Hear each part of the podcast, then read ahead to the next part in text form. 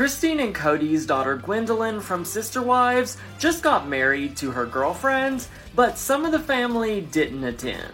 Gwendlyn's sister, Mykelti, shared a family photo and said, What a wonderful night with family. You two are awesome, and I'm so glad that you make each other so happy. Here's the photo, and you can see that a few people are notably missing. Meri was at the wedding, but she was not in Mykelti's photo, which isn't surprising given their history.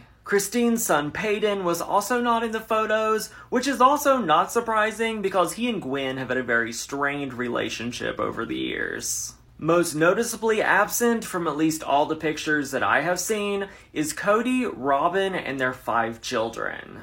A few months ago, she opened up about who would walk her down the aisle at her wedding, and she said she'd actually thought of walking herself down the aisle, and she also thought of her brother Logan to walk her down the aisle. She also said that Kody and Robyn were 100% invited to the wedding, but she said she didn't know if they will want to come, and apparently it looks like they didn't.